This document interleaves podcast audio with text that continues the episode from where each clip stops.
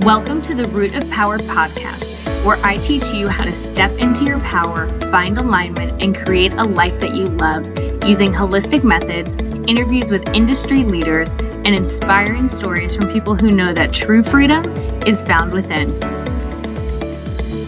I'm your host and health and wellness bestie, Amanda Chills, and I'm so proud of you for choosing to step into the root of your power.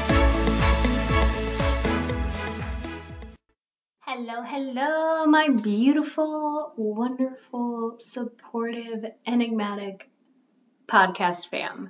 I want to let you know that I am officially taking on health coaching clients and I would love to talk to you if you have ever thought about wanting to dial in and uplevel your health. So you will get personalized access to me for three months at least. You can continue later if you want, but send me a message at Amanda underscore chills if you want to hear more. Can't wait to talk to you. Y'all, Matt is literally the world's nicest human alive. Like, I don't, if I met Mother Teresa, I would literally turn to Matt and be like, You're so much nicer than her. I don't even care.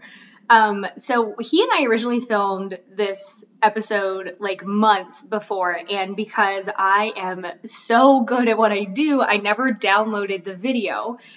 So I reached out to him and he very graciously allowed me to interview again. So now this is our second time interviewing, right? And I didn't press record. Or I had pressed record and, it stopped and I didn't notice that it had stopped recording. So we are now two and a half hours in to this interview that originally was done, by the way. I just didn't record it. So he so I went ahead and just put the the audio up when I realized that it wasn't recording, uh, so that you know that I am also not perfect. I screw up, I do things wrong, but we persevere because what else are we gonna do? Um, so you're gonna hear me having like a little mild, low key meltdown, and him being very calm and very steady and again, oh so graciously agreeing to record it a third time. So I actually think the third time is the best time.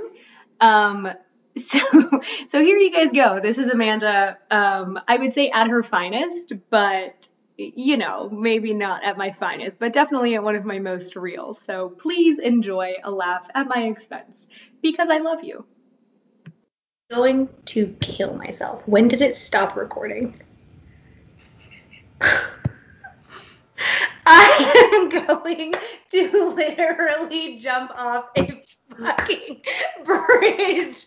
I hate why. Okay, so no. why is this like somebody does not want this to happen, and so that is all the reason that it has to. Oh my god. What I is your hate my like? life. You have time to do it again right now. Oh my fuck. I do Oh, Jesus Christ. I'm so sorry. it started though, right? It did. It I did started. I remember it said start record. God, I hate my life.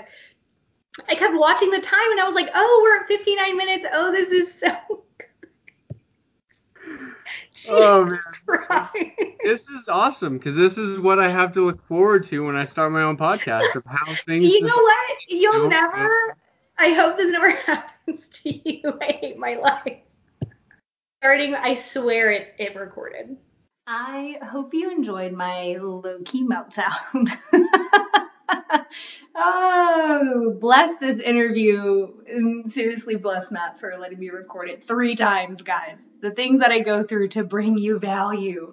Um, Matt is a totally dope dude from Canada. He talks about MS and having he is expecting his boy in this episode pretty soon to be born and how he got started really building a community of MS people um, and and what it means for him. So y'all enjoy. It is a this is this was the best recording. Um, tell me what you think. Okay, hello, Okay. podcast spam. God, you guys are in for a treat. So, Matt and I actually recorded about two months ago, and because I'm ADHD and my brain is a bag of cats, I was like, oh, I'll I'll download it tomorrow. And I should have known that I was lying because I completely forgot to download it. So I reached out to Matt like a you know a few days ago and I said, "Oh my god, Matt, I'm so sorry. Can we record again?" And he oh so graciously said, "You know what? Yeah, I have the day off. I'm the world's nicest guy, and so we can record again." And you guys, this is the third time we're trying this because he and I just spent an hour talking for an episode and I never I either pressed record and it stopped recording so now I'm going to watch it like a hawk or I never pressed record and we didn't save the conversation. So third time's the charm. Matt, Right. I'm just going to call you that for life now. Like you're, you're no longer Matt, you're just third time's the charm. Um we're attempting again. And so you guys have we have we're pros now at Matt being interviewed and me interviewing him because we've done it three times. So instead of jumping off a bridge, we're gonna adapt and roll with it. Welcome Matt for their first time and, and my third time. I did, I feel like this is great because now we're just gonna take the best pieces of all of the interviews and lump them together, and you know your audience in for a treat.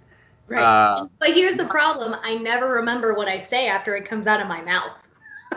Oh, I'm so glad I'm not the only one that struggles with that. oh yeah, no, Yeah. bag of cats in my brain, 24/7. like, Well, thank you again for taking the time and, no, thank and you. having me here. This is uh, it's awesome. I I love what you're doing. Um, Hashtag podcast fail into a podcast success, guys. yes, this is this is gonna be good. I feel like it, like it actually sets us up because something we've talked about the other two times we've attempted to do this is how you just roll with things when they come up. So let's talk about that after you tell us who you are. Yeah. So um, yeah, rolling with the punches. That's that's kind of my mantra. That's that's what I do every day. Um, but my name is Matt. I live in Calgary, Alberta, Canada, up here in the, the winter wonderland. And uh, just for all you Americans, uh, I live about 250 miles north of Montana. Hmm. Uh, so I got the Rocky Mountains, a lot of great outdoors, and and that's one of my passions. One of the things I love is being outdoors. I love I love shooting and and fishing and uh, hiking is something that I haven't been able to do in a long time, but it's something that I do enjoy. Um, and uh, yeah, we just have like those great Rocky Mountains here, so we, we definitely like to get out to those. Yeah, Um, mountains are like a whole mood. yeah, they are, and it's it's like my my wife said, you know, when we're getting married, I need either the mountains or the ocean, but she prefers the ocean. Um, so we settled on the mountains because they're close. but it turned in some beautiful photos, so everything was good. Um, but uh, yeah, kind of the last thing about me is uh, I was diagnosed with multiple sclerosis in 2012, and uh, I just I just have a huge passion for helping people, and so that's why I just wear my heart on my sleeve and share who I am with people and my values and and and my I, I believe my purpose is just to add value to people and and uh, help people get out of that valley, that ditch that a lot of people can go in when they're diagnosed with uh, any type of illness or when whenever they're dealing with hardship in life. Um, we, we all deal with it in, in our own ways, but um, just coming from someone who did it very poorly and then found a much better way to do it, I love to to express how how much better things are now that I've changed the, my approach to my illness. what is MS for people who don't know? Yeah, so uh, MS stands for multiple sclerosis, and uh, it's a autoimmune disease or uh, uh, neurological uh, neurological disease that uh, it attacks the myelin of your brain and uh, also in your spinal cord. Uh, so the myelin is a sheath that covers your cells, your Mhm. nerves, uh, and I, I explain it best that it's like a coating of a wire, and and when that coating of the wire gets deteriorated, the the electrical impulses can't flow through the wire properly, mm-hmm. and and that's how most of your nerves work is it's electrical impulse flowing through it. And and so it just it, it can cause a lot of havoc in in just a, a plethora of areas. Uh, I, I often explain it very simply as like the game of battleship. If anybody's played Ooh. that that game where you you know you have your five battleships and um, sometimes a, a, flare up will happen in your brain and it will be like A4 and it's like oh that's a miss. It didn't hit anything important. Uh, yeah. but sometimes it'll hit and that will either affect your your mobility or your speech or your ability to swallow or um, you know nerve pain. There there's so many different symptoms and and every person's symptoms are are their own there's a lot that are common but there are some that are very uncommon and so it's it's hard to get diagnosis it's um, it's not something that we know a lot about the cause of and and so it is very difficult to uh, to get a diagnosis. Some people will take take years just to even get a confirmed diagnosis, but yeah. uh, it's very prevalent in North America. Canada has the largest population of multiple sclerosis in the world, and they don't know why that is. So, uh, yeah, it's it's something that has plagued my family for three generations. I'm the third generation of males to have MS, and uh, yeah, I just I want to advocate for people that are suffering and and uh, try to help them through it. So. Yeah. So that is MS. Now you said in your explanation that when you were first diagnosed, you didn't deal with it in a very helpful way. Um, what was that like when you first got diagnosed? I felt absolutely hopeless, um, and and it was a very dark despair of, of how I felt when I was first diagnosed. So I, I resorted to the only coping me- mechanism I knew, which was alcohol, mm-hmm. and I just wanted to escape. I wanted to numb the pain, um, and and and I I used alcohol in a in a very destructive way. Um, but that was what made me kind of feel okay.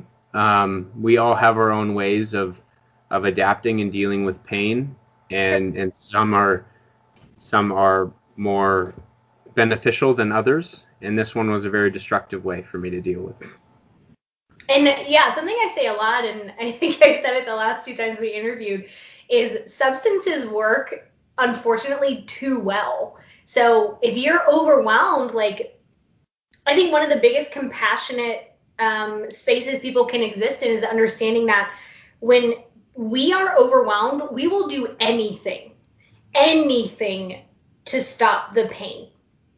And many, many people turn to substances because they literally they work exactly as they're designed and it's a little too well but if we never turn and face it if we never change our mindset if we never say you know what i don't have control over this but i also don't have to suffer all the time then people so easily get lost in that substance world because every time you come down, every time you start to get sober, reality slaps you in the face with a giant fish. So like not only are you slapped in the face, it's like with a fish. So it's like a double insult. So you have to then not be sober in order to just avoid it. And it's it's such a cycle that pe- anyone, I don't care who they are, like anyone can slip into. And I think a lot of people forget like we're one trauma away from dealing with it in in perhaps a very destructive way.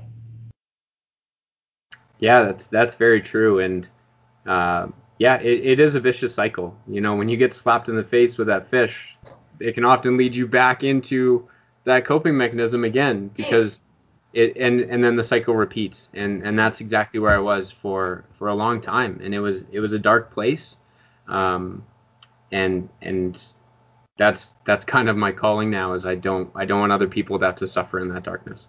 Yeah. Something you said an hour ago. Which like, time? The, the I'm never gonna get over the fact that we didn't record and I lost the original one. But I think this is gonna be better anyway. Um, you said you turned your test into your testimony, and I think that is such a powerful statement, even if you're not religious. That to say like, yeah, this is what I've been given, but sometimes a box of darkness is also a gift. Does that make sense? Absolutely. Um, yeah, sorry, I'm just wrapping my head around that one. Um, yeah, it it's wi- without multiple sclerosis, I don't know where I'd be today. Mm. Um, and and that's kind of a weird thing to think that um, I was already suffering with alcoholism. Hmm I, I was already suffering with substance abuses, and multiple sclerosis for me was like the wake up call of like, Mhm. what are you doing? I still proceeded to use it as a coping mechanism for years, That's all you knew. but it was that eye opener for me of like, whoa, this life is short. Mm. I need to make the best of it. And and it was it was that I, I like to say God will either hit you with a metaphor or a two by four. And and uh, MS was the two by four that hit me and and pointed me in the right direction. It took me. It wasn't instantaneous. It wasn't like, uh, hey, you're diagnosed and your whole life changes. It was it was uh, a lot of struggle, a lot of darkness, a lot of pain to finding myself, finding God, and and starting to make a transition to where I am today, where I live my life joyfully, hopefully, mm-hmm. and thankfully. What was that transition process like? Like, what did you have to do in order to make that transition? For anyone who's like, well, that's easy for him to say. He is religious or he blah blah blah blah. Like, we always people will make excuses to why we can't do things, and if you're listening, they're horseshit. And two, other people do it, you can do it. But what do you specifically have to like? I want to say come to Jesus with and be like, ooh, ooh, that needs to change. Does that make sense? Yeah, it was it was the realization that I'm unhappy in what I'm doing, Mm. and I, I'm I'm trying to remember this this quote, and it's so good, and now I think I'm gonna botch it because I can't think of it. Somebody Um, will correct us, so don't worry. You you will only change when the pain of the same is greater than the pain of change. Love that. Yeah, And- I easy to say you only change when you're too miserable. Yes. Like you have to be a certain amount of miserable to change. and and and that doesn't it's it's not like yeah dive further into your misery and then you will come out of it um Oh, it's maybe. it's just having an awareness to your life and and and for me it was like a light bulb moment of like i'm not happy in doing what i'm doing and i keep on this cycle of pain and then i numb it with alcohol and then i get so drunk that i do something stupid and then i wake up regretting and then i i numb the pain of regret with again and then Yeah. the, the cycle repeated and then it just it, it finally came to a point where I realized that alcohol wasn't actually helping anything. It was making matters worse. Mhm. Um, I was just and and and and that was the thing is I, I I had to actually acknowledge that there was a problem. And I know that's kind of the cliche of like step one is But it's true. there's a problem. But but it, it was it was really just becoming aware of my thoughts, becoming aware of my actions, and and going down a personal growth journey where I was diving into a lot of uh, personal growth books, personal development. I wanted to become better, yeah. and and that was the first thing that really shocked me was like the question of like why do you do what you do, Mm. and and and I was on autopilot just doing what I've always done. Mhm. And then once I became aware of my subconscious mind, aware of the habits that I have in place that I've developed over time, uh, it just it just I, I could really look at a larger picture. Oftentimes I went through life just kind of blind to it all, and I was just going through life. Um, but then when I started to analyze and started to dive deeper in into myself, it just became apparent that there were some things that needed to change in me if I wanted to go to where I wanted to go, and that was to a joyful life because I was unhappy. I love that. So a couple things that I'm pulling out of that. One, you realized I'm miserable, right? I kind of likened that to like in me when I realize that something is very, very wrong, I feel like my soul shrivels up and I'm just like, no.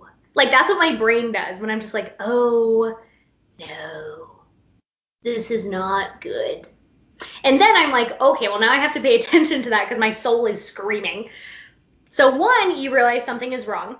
And I think a lot of people my mom's coming in. I think a lot of people have that awareness, but they're they don't listen. So then their body has to get louder which is where people have crashes with depression or a breakdown or a panic attack like hello your body's trying to tell you something. And two it sounds like you realized you have the power to change your behaviors to put your attention where it's going to be more valuable to you.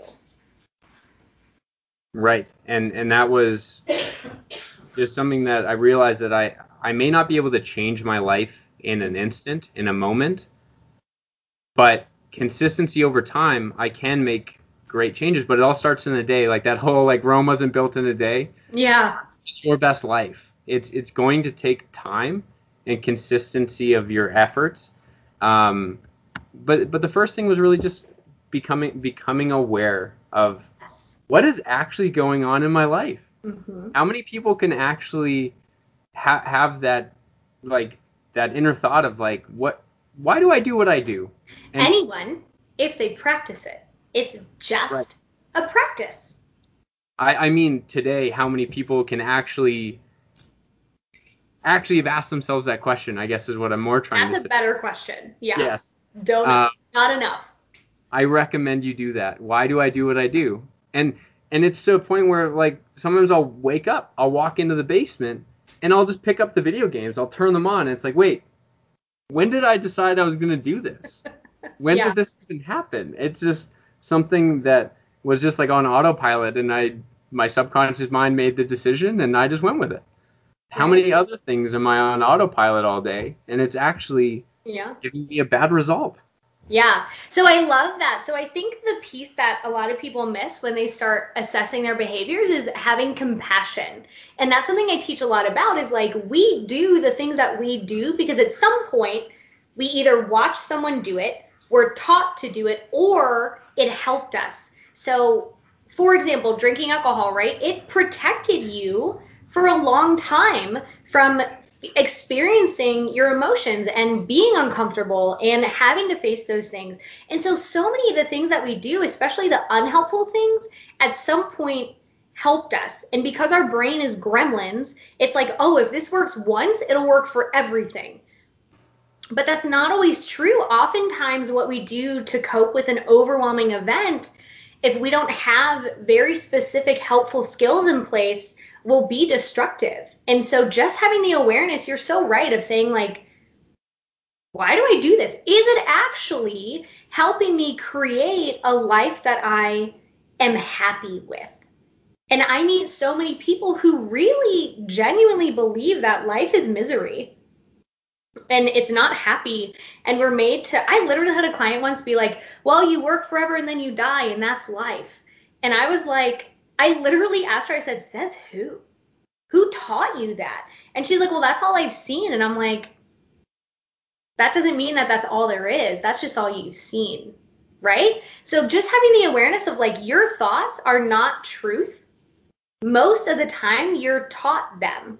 You learn them from somewhere, but most people never question their thoughts. They never think, is this thought even useful? They just believe them. And that sounds like where you were. And then through that journey, you started saying, do I even like these thoughts? Do they jam with my life or should I yeet these out the window? Which is much more valuable. And I had to throw a lot of things out that window. Oh my gosh. Yes. But I oh. also got really consumed with that or like intimidated by that of like, man, look how many things I need to change. Yeah. And but but that's where you're never going to be perfect. Right. So Throw yeah. that out with it, please. You're never going to be perfect. You're never going to do this all right. Right. But I, I just the the thing that I wanted to accomplish was I want to be a little bit better today than I was yesterday. Stop this whole comparison to the rest of the world crap. Yes. Stop comparing everything I do to everyone around me. Mm-hmm. Stop trying to please everyone around me because that's never going to happen. Yeah. And just live me.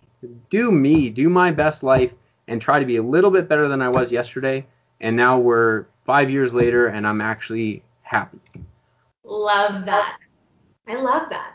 This interview is taking such a different turn than the last one. I'm just like, all of these have been so good, but I'm just like here for them so much. Now, that process stemmed from you being diagnosed, going through, I call it the swamp, right? You were in the swamp, waist deep, alligators or I don't know what alligators do. They bite. They were biting you, and you're like, I hate this. But you have to walk yourself out of the swamp, right? So five years later, you're having a life that you like. You, it sounds like live a good portion of your life on your own terms. How do you deal with them? Because MS has no cure. It has no, um, what's it called? Cause. Like, how did you come to terms with in a chronic illness that you can't really pinpoint what to do or i imagine some things you do help sometimes but not all the time and so then figuring that out can be kind of a dance mm-hmm. how do you mm-hmm. manage the symptoms and not really knowing a clear path on what to do i was a control freak i wanted full control in every aspect of my life mm. and and i understand that many many people listening to this may not have a faith so i'm not going to approach it in in in my faith journey because when I went through this part of the journey, I didn't know God yet. Um, but what I had to do is I had to give up this false sense of control that I had over my life yes. um, because you're not in control of every aspect of your life.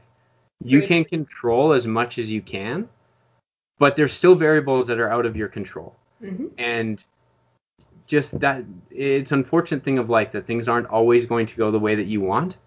Um, but it's how we handle our response to that situation. That's that's where we have power and that's where we have control. Yes. Is is in how we handle those situations. And so um, I didn't have control over getting MS. I didn't have control that um, I've I've been witness to alcoholism in my family, and that was the coping mechanism that I've seen, and that's that's where that seed was planted that I was able to find something that numbs the pain. Um, that I totally lost my train of thought. I don't remember where I was going with that one. How you deal with an illness that so much of it is out of your control and there's no set cure or um, cause. Right. So I, I wasn't in control of that other variable. Yeah. And and so for me it was just just being okay with not having control of everything and and just controlling what I can, and that's that's my own attitude. Um, that's where I made a choice every day to be a victor and not a victim, and and that was that was my choice, and that's a choice that I make every day. Do I make it perfectly? No. Are there some days that I have a pity party? Yes, and and that's okay too. Um, but I want there to be more victor days than victim days. Yeah and and and sometimes I need to make that decision a hundred times in a day. And if I have to, so be it. Some days yeah. I can't make that decision. Some days I just I need to just be sad. Some, some days uh, that's all I can do, and that's yeah. okay too. And and just not having this again, that's another sense of control that we need to have a perfect mentality. That we need to be mm. this this unrealistic expectation Right. That's another form of control that we want this perfect life. Mm-hmm. But that but nothing's ever going to be perfect in this life. And so we just like I said we got to roll with the punches and that's that's yeah. kind of what I do every day is and and just give yourself some grace. Like stop mm-hmm. being so damn hard on yourself. Yeah. This life this life is hard enough without you making it harder on yourself. Oh my god, it's like you're in my brain. when I talk to people all the time it's one thing to have awareness, but another thing to have compassionate awareness and to say, like, you know what? Not all of my thoughts or patterns of behaviors or responses are helpful or the best thing to do in the scenario, but we're all doing the best we can. And life is so hard without beating ourselves up. And beating yourself up is a learned behavior. Like, that's completely unhelpful. So yeet that out the window too. Like beating yourself up is not motivating, but so many of us learn that shame is the way to change behaviors because that's what we saw growing up. And so once people get to the the uh, the point place place once people get to the place where they're like it's okay that I screwed up, I can try again tomorrow it's okay that I'm sad today. I'm going to fully embody that feeling and allow myself to be sad. And tomorrow, tomorrow maybe I can do something, but today it's just not happening. And that's so much more important when your your best, right, in quotes, changes so much depending on what your symptoms are doing that day. Right. Yeah. Yeah. That that's some nuggets for people to to really think on those ones. Chicken nuggets. Oh, ah, I love them. So nuggets. good. Dude, I always buy the dinosaur shaped nuggets because I'm an adult and I can, and they're the best. They're just better. I don't know what it is. Yeah, I don't care. It tastes better. They, you know what, Tyson, like, at me. I want to, I want to be a sponsor for you for your dinosaur nugs. They're the best. I don't know if we have those in Canada. I have not seen dinosaur chicken nuggets in what, what? seems ages, and that makes me sad. I'm so sad for you. They're the, they're the best. They taste better. Um, let me see what else. I, I have I struggle to like remember what we talked about this time versus what we talked about last time. Um, well, we've only had two and a half hours of conversation, so. I know. um, oh, what is it like living with a disability that not everyone can see? It's it's hard. Um, it, it's very hard when I I see the people that I love most and they say you look fine. And I'm like, I want to punch you um, because I'm in so much pain. Right. And yet, and yet people don't know. And, and, uh, I, I just, I just had to remove this expectation on people to understand.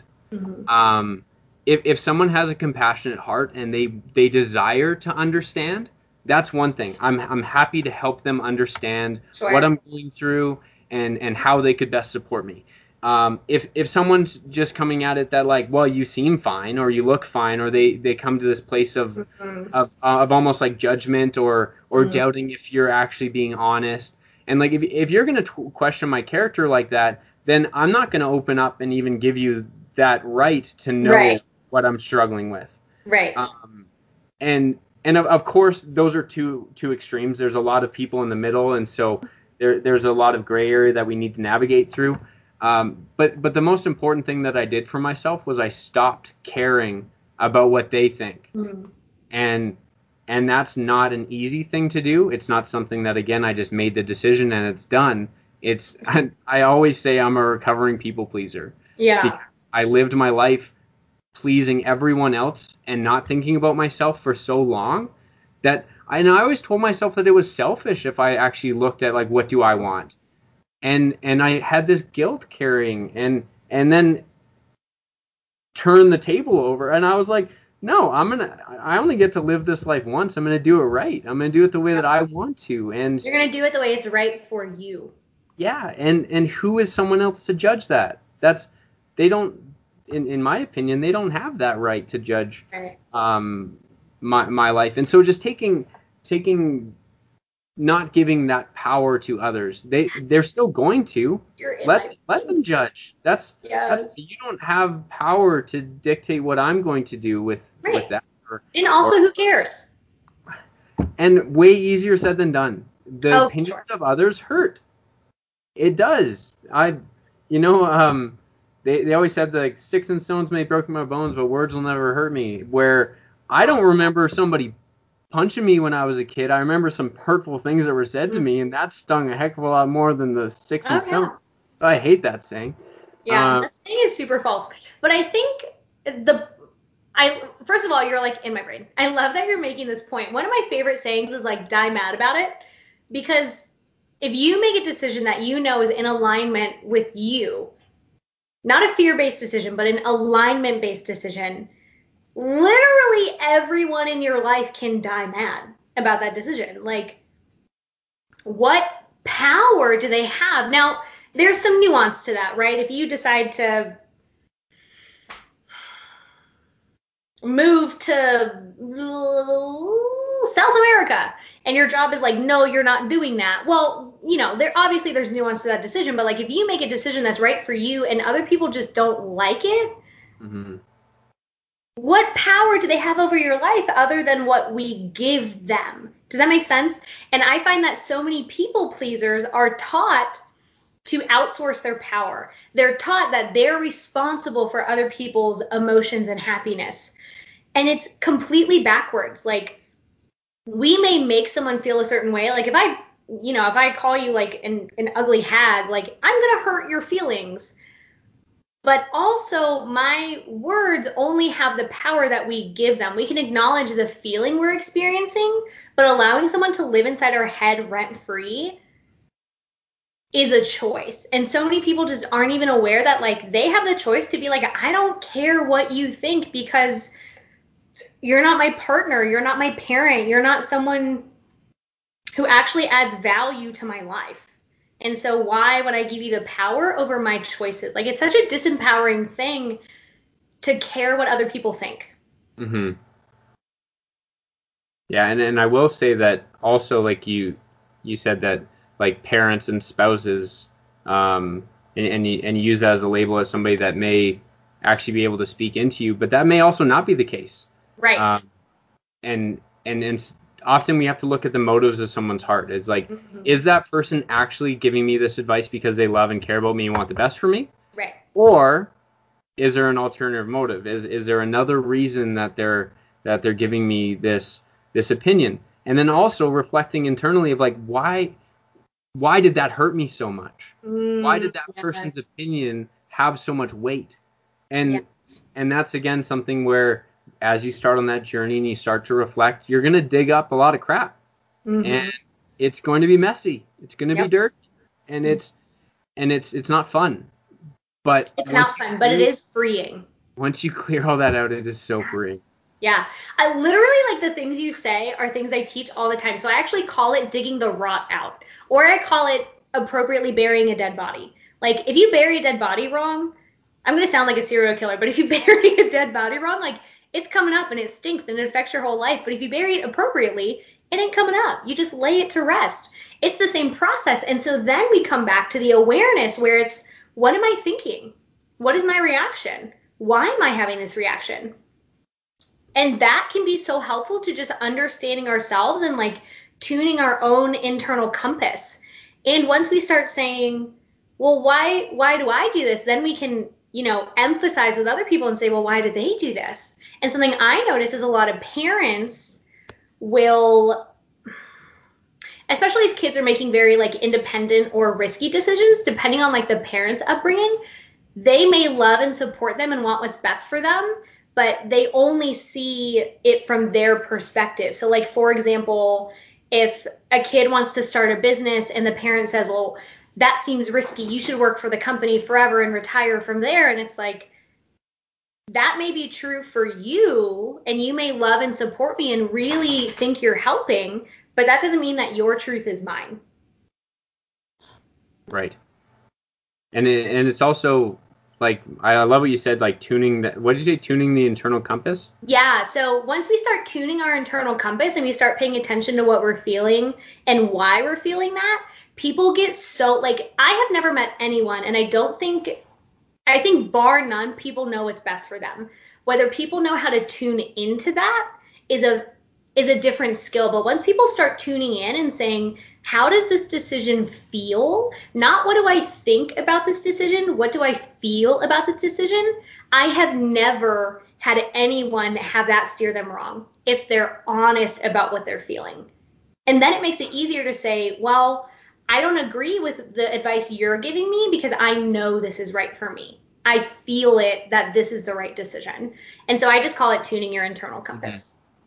Yeah, and that's and that's not to say that there's not value in other people's perspectives, and and Right. and like and that's where there's like in, in all of this that we're talking about, there's this huge gray area that you want to live in. You don't want to go ditch to ditch. You want to walk the path, Right. um, and and find that balance between it all. But Mhm. at the end of the day, I think what Amanda and I are both saying um, is, is really it comes down to awareness of self.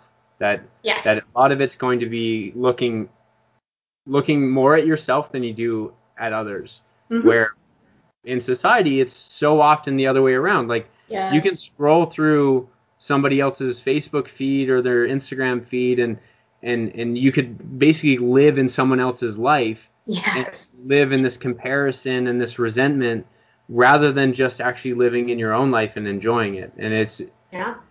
And it's just it's a it's an odd place that we live in at times Yes. um, because it's I, I think every um, every generation has come with its fair share of, of troubles and issues, and I think we just live in one that because we have so much access to information more than ever in history, it, it can be a blessing or a curse. Right. And, and it can really fuel this, yeah, this toxic comparison, this, uh, you know, what are other people going to think? Because in most people's situation, your entire life is posted and right. and and right. visible to other people, where that was never the case before. There was there was privacy before, and that is sometimes not the case now.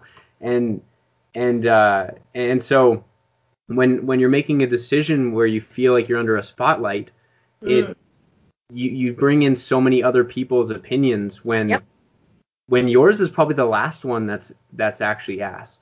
And it should be the first. Should be the first. 100% of the time, it should be the first. Like, I deal with clients a lot who, especially if you're a people pleaser, right? This is something I deal with a lot is that they'll give me a reason they want to do something. Oh, I just want to stay in. And then they'll list a thousand reasons. I'm so tired. I'm at work. I have blah, blah, blah, blah, blah, blah, blah, blah, blah. Like literally 10 reasons. And I'm just like, what if you didn't justify your decisions So you just said, I want to stay home because I want to stay home. And they're like, deer in the headlights. Like they've never heard that they can just make a decision because that's the decision they want. Like I live in North Carolina now. I'm from Florida. Grew up in Florida, born and raised crazy state. Always knew that I would not stay there. Don't know why. It just wasn't for me. So I get asked all the time, why did I move to North Carolina? Why did you buy a farm? Like, I didn't grow up on a farm. I was just like, I'm going to have a farm and it's going to be dope. And the answer that I give people is always like, because I wanted to. That was the right decision. Like, my compass, I was really lucky. My compass was tuned really early for some reason but I was always really connected to my intuition. And so I would just do things because I'm like, well, this is the right thing to do. Like, I don't really question that because I know it's right. And once people get to that space, and it does start with awareness, this is like such a good theme for today is like awareness. I love this. Once you start saying, like, how do I actually feel about what I'm doing? It's kind of like when you notice a crack in the wall, you can't ignore it now you can't walk by it and not see it. So eventually, you're going to be so pissed off about that crack in the wall that you're going to do something about it. And all of those things start with awareness. Right. Well, and then and then the other thing is, um, it it's going to take time for some people to really tune that compass.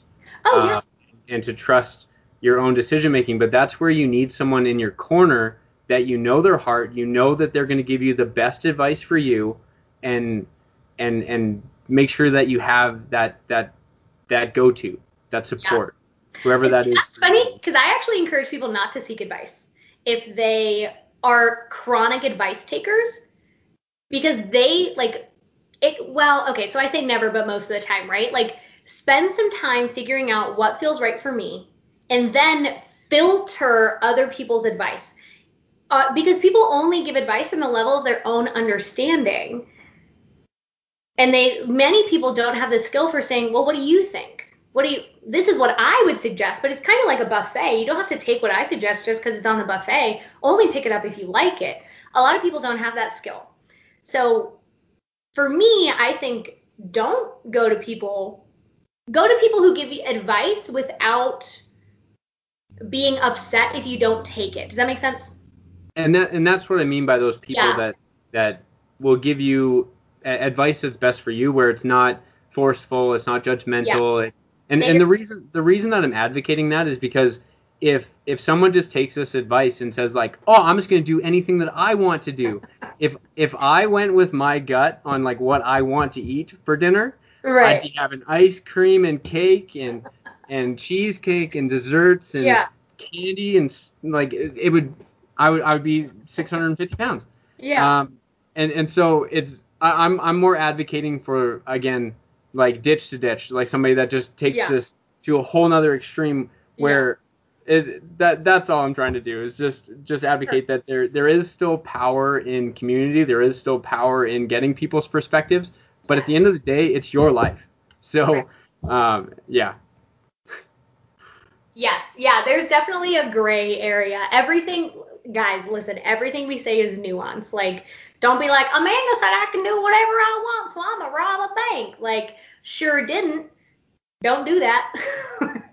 no, thank you. Did not say bury dead bodies. I'm did not say kill people and bury their bodies appropriately. What I mean is the stuff that comes up for you, we want to lay it to rest appropriately. A dead body is just a good metaphor. I'm sure people are like, uh, you have a lot of land out here. Are you sure you don't got dead bodies? Yeah, but you have some cute goats, so that's pretty cool. Oh my god, the goats are so cute. Oh, that's something I wanted to talk about. So like doing things despite not wanting to, right? So like I have goats. We are bottle feeding some babies. Well, one baby who doesn't care if I'm tired, if I'm asleep. He don't give a if. He is hungry and he needs to eat. So it's such a good practice. And the other thing we were talking about last time is animals is just witnesses and maybe we'll do that after but it's really good practice when you have an animal because like they don't care if you're tired. They still got to eat and go potty you know? Especially dogs. It's not like they i mean some people i guess have like the puppy pads but in general dogs have to go out. So doing things despite not wanting to is such a good practice. And that's how people really build the lives that they want is like i'm not always motivated. I'm sure you're not always motivated. Maybe like dwayne johnson is always motivated. Um, hashtag like listen if you're listening dwayne johnson let me interview you you're the best um, but people aren't always motivated so we have to be disciplined Right. Hmm. Hmm. what else good talk Great talk. It's hard, it's hard. Had so many conversations. It's like, which did i you know this in this conversation, or was it the last? Right now. Um.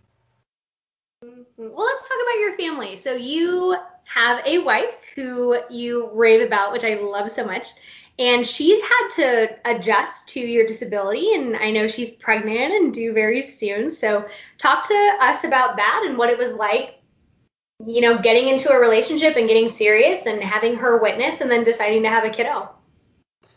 yeah. So my wife is a firecracker. She is an amazing woman and has a heart of gold. Um, she is a powerhouse. Um, Love it. and uh, I just I just love how how her and I connected, and uh, we just connected just heartfully. Like we both just love to help people, and that that's our desire in this life. She has a big calling for young women, as she was a lost young woman, and she just wants to help.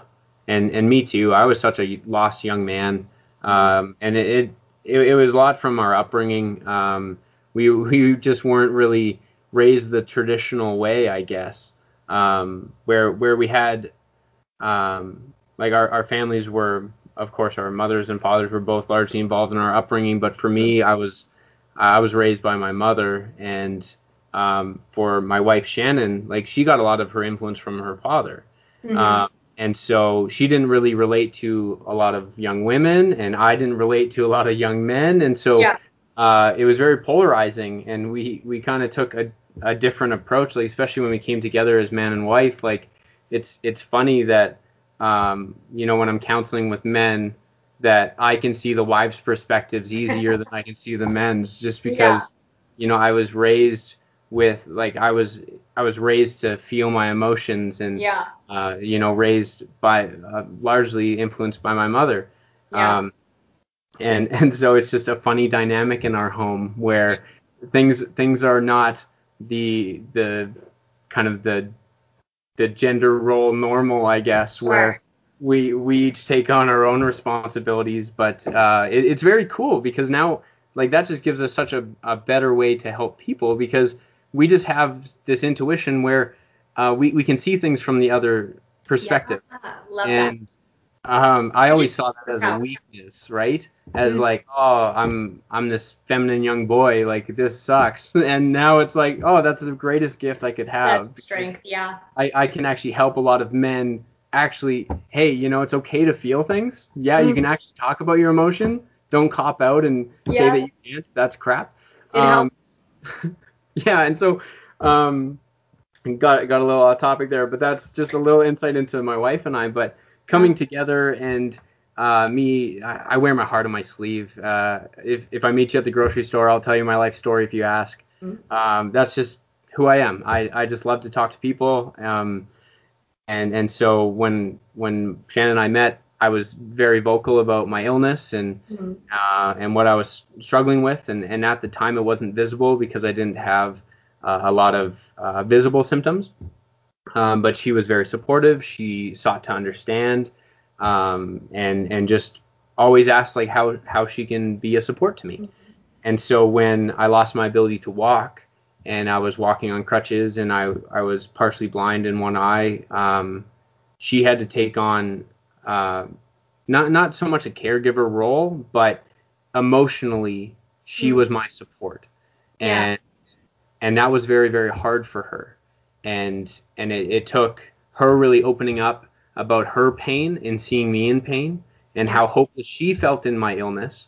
Um, that that's really what I advocate to people is like she she's had this guilt that she she shouldn't be the one that's feeling all this because she's not the one with this illness. Right. And and and I totally understand that perspective, but at the end of the day, like we're in this together. Right. And and so um, just just to hear her perspective and and hear how much this pains her to see me in pain.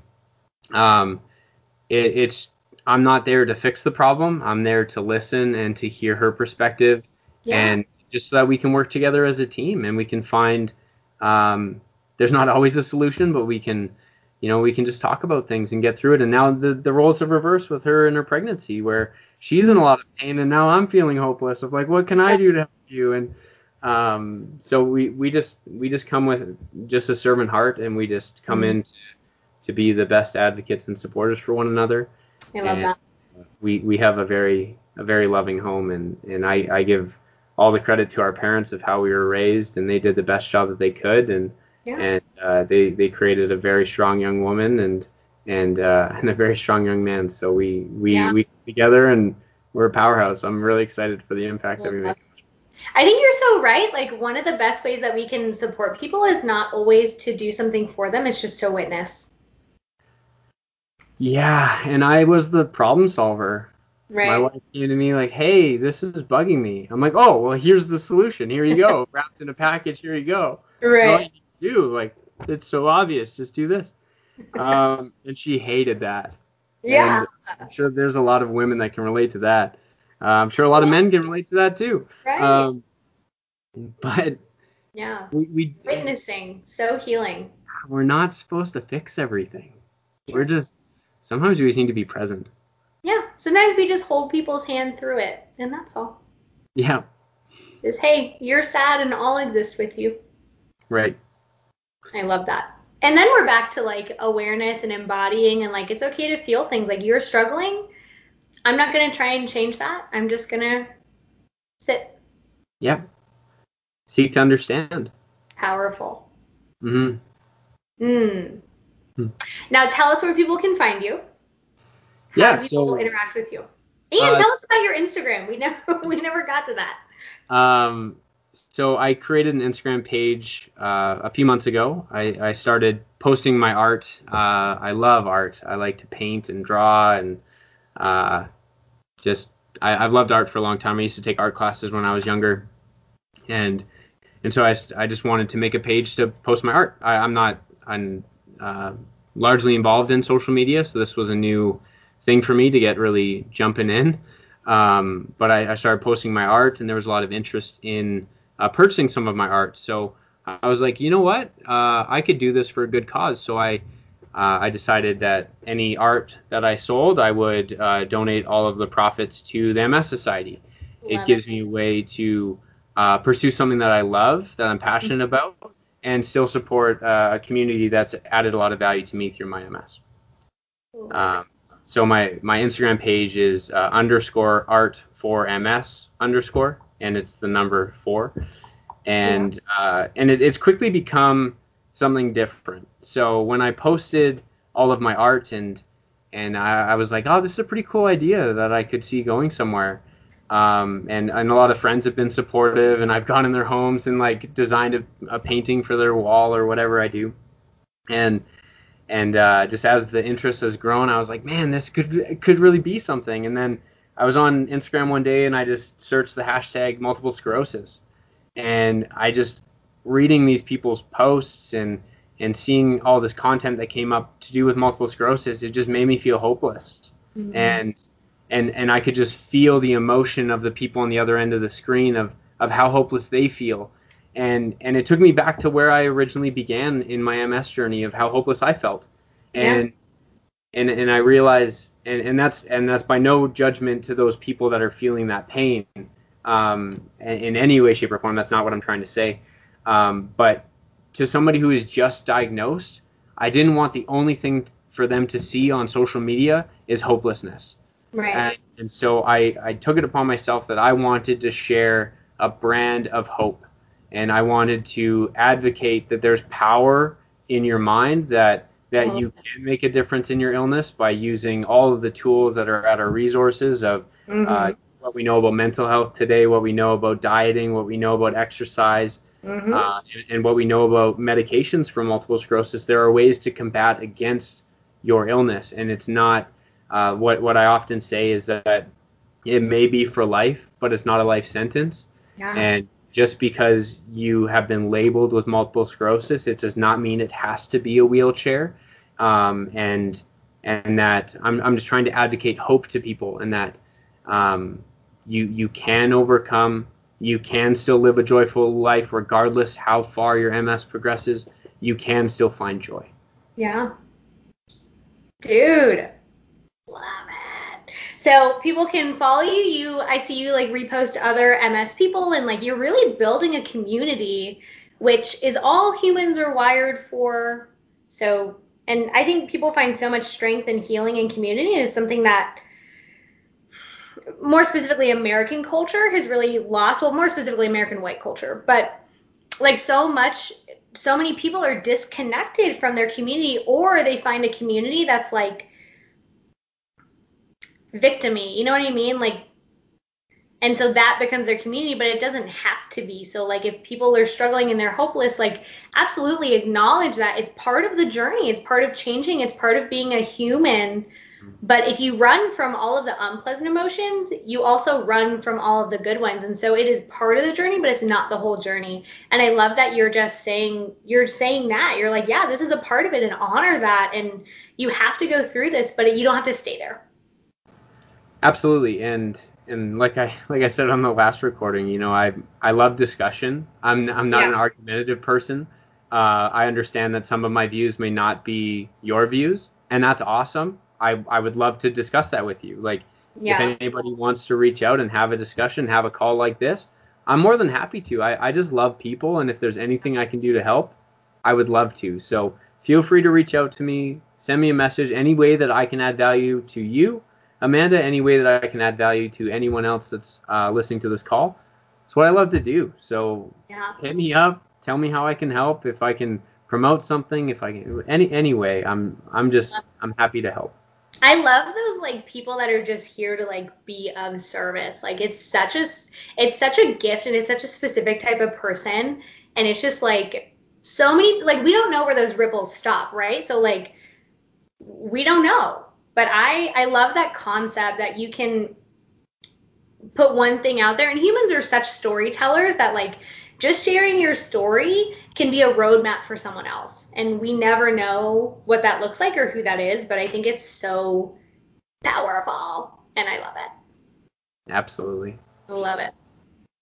All right, dude. Well, it fully recorded this whole time. I have been watching it every like three seconds, literally. Uh, I'm I've been looking up at that corner all the time too. I'm also gonna post the video where I figured out that we weren't recording. Like I'm just gonna post it at the end of it because I think it's hilarious.